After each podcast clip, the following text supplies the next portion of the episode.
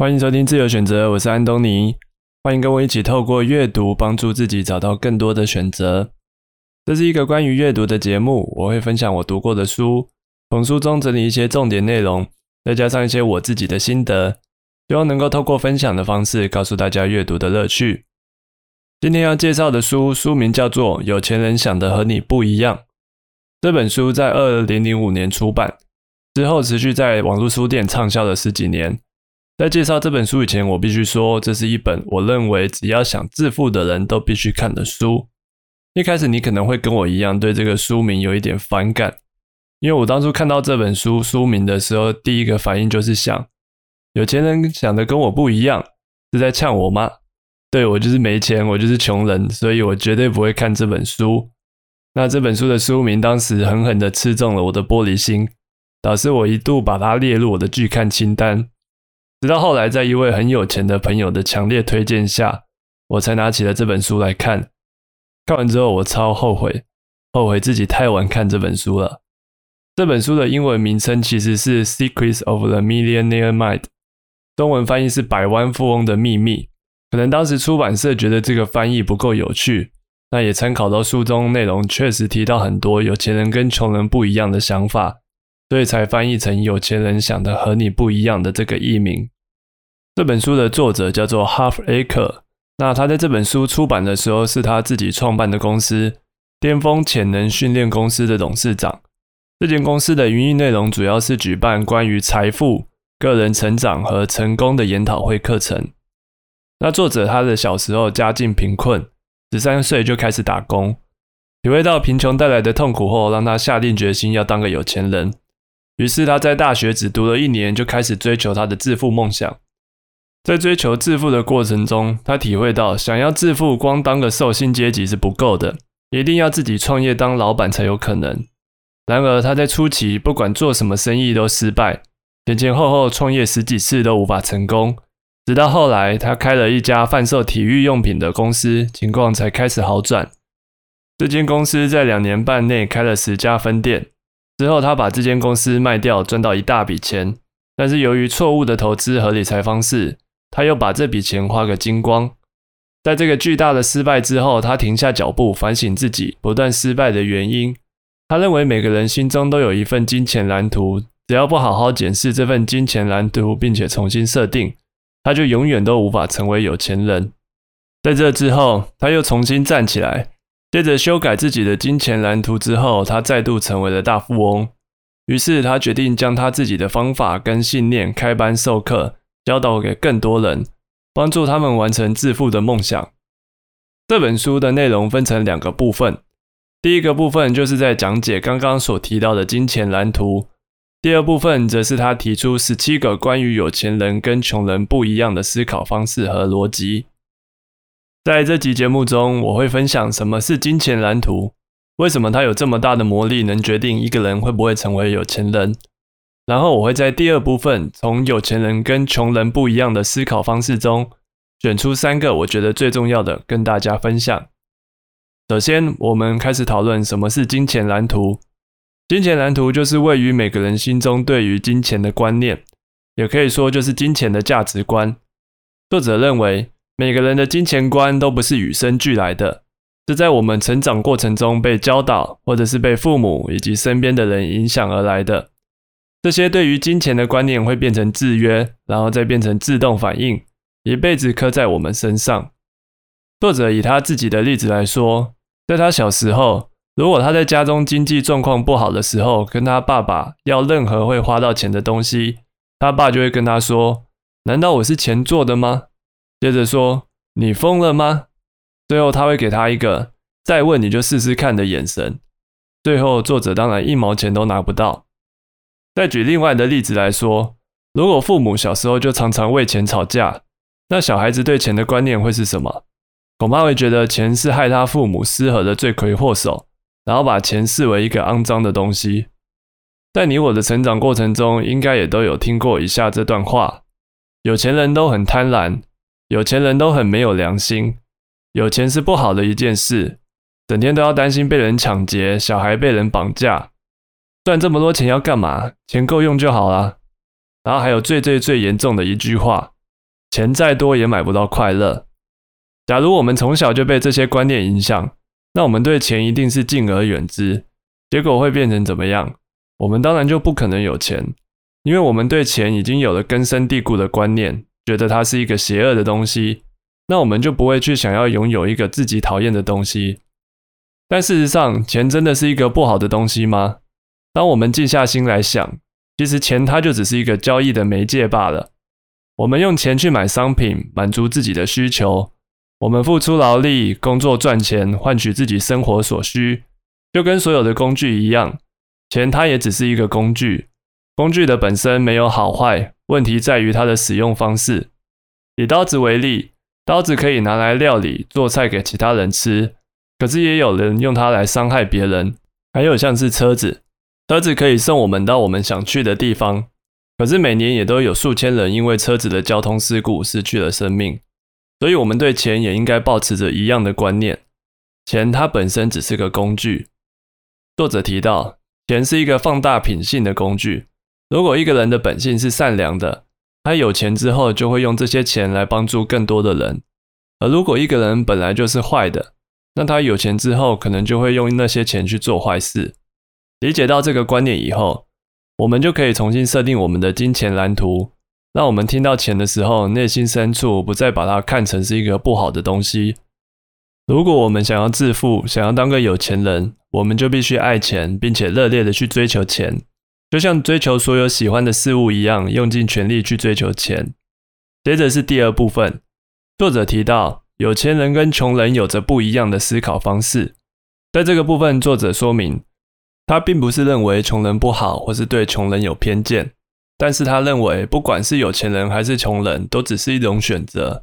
他提出这两种人不一样的思考方式，让大家可以自由的去做选择。那么，在他提到的内容中，我想分享其中三个我觉得最受用的观念。第一个是，有钱人用尽全力变得有钱，穷人只是想要变得有钱。回想一下，我们在日常生活中是不是常常听到以下这些句子：如果我有钱就好了。如果我有钱就可以不用工作，做我想做的事。好想赚够钱，赶快退休哦。好羡慕谁谁谁，他们家都很有钱，可以不用工作。这些句子可能是身边的人讲过，可能是我们自己讲过。然后讲这些话的人通常都不是很有钱，因为我们都只是把有钱这件事放在想要的程度而已。什么是想要的程度？就是如果有人给的话，我们会愿意接受。但是我们没有想尽办法去追求这个东西。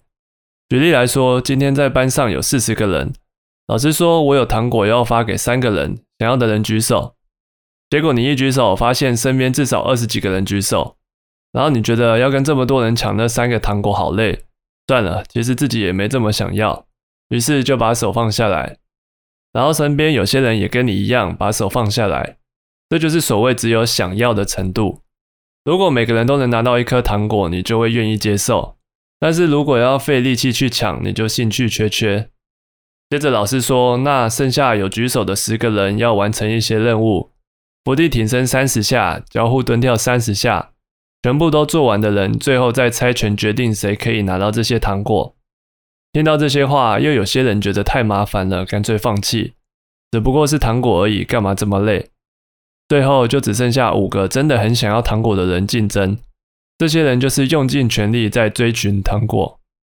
那在这个例子中，我们把糖果换成钱，把学生换成出社会的我们，就可以去思考我们对于追求金钱的态度。穷人就是一开始有举手，可是看到竞争者太多就直接放弃的那些人。有钱人则是不管怎么样都要尽全力拼到最后，争取那些糖果的人。这个差别就在于我们对金钱的执念有多重，到底只是想要，还是愿意用尽全力去追求？如果只是停在想要的程度，在有限的机会里面，当然就很容易输给那些尽全力追求金钱的人。所以，如果我们一直想要有钱，却没办法变得有钱，可能我们就只是不够想要，我们想要的程度比其他人少，我们没有付出一切也要得到钱的那种决心，当然就没办法成为有钱人。那第二个我想跟大家分享的重点是，有钱人专注在机会上，穷人则专注在障碍上。作者认为，假设今天有同样一笔投资机会，有钱人会看到成长的潜力，穷人则会看到赔钱的潜力。有钱人专注在可以得到多少报酬，穷人则专注在要负担的风险有多高。这里不是说有钱人就看不到风险，或者是说风险控管不重要，而是说明有钱人跟穷人看事情的角度不一样。就像半瓶水的概念一样，有钱人会看到水还有半瓶，穷人则会认为水只剩半瓶。说穿了，其实就是正面思考的逻辑。有钱人会相信计划行得通，因为他们会想办法让它行得通。穷人才会相信障碍太多，这个计划行不通。这里我想举买卖股票当作例子。有钱人只要看到他们觉得是机会的题材，刚出来的时候就会先投资下去。比方说前阵子很红的元宇宙，或是最近很红的 A I 题材，即使他并没有百分之百一定能获利的把握，但是只要他们看到有机会就会先冲。相反的，穷人即使知道有这个题材，他们仍然会一直观望，等到这个题材在市场上有热度，大家也都愿意投资之后才把钱投下去。但是等到这个时候，股票的价值往往都已经反映完了，进场已经没有什么利润，甚至准备开始往下跌。穷人在这个时候才准备进场接手。接着你会发现同样的事情不断上演。有钱人会认为股票是投资致富的工具，穷人则会把股票当成骗钱的邪恶物品。接着跟大家分享的第三个重点是，有钱人欣赏其他有钱人跟成功人士，穷人讨厌有钱人跟成功人士。作者提出，当穷人看到有钱人或成功人士时，通常会用憎恨或是厌恶的态度看待他们的成功，说他们只是运气好而已，或者用更强烈的字眼骂这些有钱人真是混蛋。我是说所有的人都适用于这个通则，而是大部分的人。当然也有欣赏有钱人的穷人，不过作者在这里提到的是他自己亲身的经历。他举例，在他没钱的时候，他开的是一辆很旧的破车，在路上要换车道从来没有问题，每个人都会让他。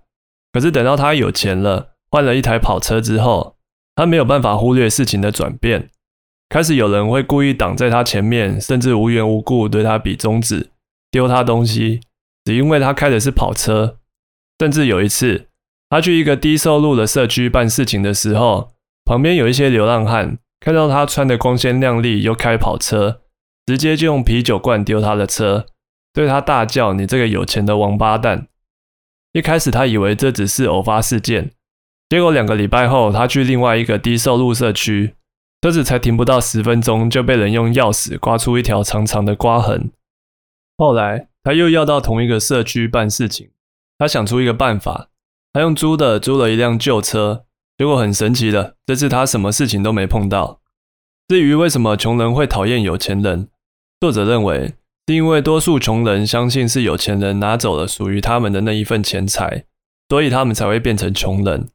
这是人性的其中一个怪罪的本能，在事情不如自己所愿的时候，想尽办法怪别人，怪东怪西，怪政府，或者是怪上帝，让他们变成这个样子。可是他们从来没有检讨过自己。如果想要变得有钱，最重要的就是不能讨厌有钱人，因为你不可能变成你讨厌的样子。如果你讨厌一个人抽烟，你会抽烟吗？或是如果你讨厌一个人脏兮兮的，你会把自己也弄得脏兮兮的吗？同样的道理，如果你讨厌有钱人，你就不可能变成有钱人。最后，我们来总结一下今天的内容。首先是关于金钱蓝图。金钱蓝图就是我们从小到大接受的金钱观念，以及对金钱的态度。这很大一部分来自我们的父母跟家庭。如果父母对于金钱的态度是负面的，我们就很容易被影响成用不好的角度去看待金钱。那想要重新设定金钱蓝图，就要抛开那些对钱的刻板印象，认知到钱只是一个工具，没有好坏之分。而如果想要致富，就要让自己爱上金钱，以及让自己用正确的角度去看待金钱。接着是有钱人跟穷人不一样的三个思考方式。第一，有钱人用尽全力变得有钱，穷人只是想要变得有钱。有钱人跟穷人最大的差异在于对于金钱的渴望程度。穷人只是想要变得有钱，他们期待有一天自己会忽然变得有钱，有钱人则不一样，他们对于金钱的渴望非常强烈，他们不惜一切代价致力于变得有钱。那第二个重点，有钱人专注在机会上，穷人则专注在障碍上。有钱人习惯正面思考，他们会看到每一个可能致富的机会，穷人则会专注在每一个可能让他们赔钱的机会。有钱人看到赚钱的机会就积极去争取，穷人看到赚钱的机会就会先想这个机会有多困难，会造成他们多大的损失。第三个重点，有钱人欣赏其他有钱人跟成功人士，穷人讨厌有钱人跟成功人士。有钱人喜欢跟其他成功人士往来、交流、讨论合作机会。穷人怪罪有钱人使他们变穷，嫉妒有钱人，并且希望看到他们坠落谷底的那一天。这其实就蛮像现在网络上的酸民心态。很多人见不得别人好，只要看到别人有钱或者是成名之后，就会拼命在下面留言骂人。那这些心态其实是有毒的一种心态。当然，人本身会嫉妒其他人的成功是很正常的一件事情，因为我们都会渴望成功，渴望变得有钱。可是当我们意识到这种嫉妒对我们本身没有任何帮助，只会让自己更不快乐的时候，我们就可以考虑把这种心态移除掉，改成比较有效的思考方式，像是他可以，我也可以，或者是我该怎么做才能够像他一样成功。这些方式都可以让我们更快地达到自己的目标，同时可以避免自己落入负面思考的陷阱里。那在看完这本书之后，我重新厘清了我对于金钱的观念，即便现在我仍然不是个有钱人，但我对于金钱的那些负面观念已经消失，不再认为它是个邪恶的物品，也慢慢才开始有了一些积蓄。金钱观是一个非常重要的观念，它影响了我们对于金钱的态度跟看法。可是从小到大，我们却从来没有受过关于金钱方面的教育，所有对于金钱的印象其实都是我们在家庭或者是日常生活中自己体验到的。也难怪世界上有这么多人都为钱所苦，甚至一辈子都搞不清楚金钱到底是什么样的东西。我想推荐这本书给所有有金钱困扰的人。如果你也深受金钱的负面观念影响，却又想变得有钱，跟我一样常常让自己深陷矛盾之中，读完这本书会让你对金钱的态度焕然一新，让自己能够控制金钱，而不是被金钱控制。而如果是想致富的人，读这本书也能了解到更多关于有钱人的思考方式，顺着他们的思考方式，就能让自己离财富更进一步。那么今天的自由选择就到这边，我们下集见，拜拜。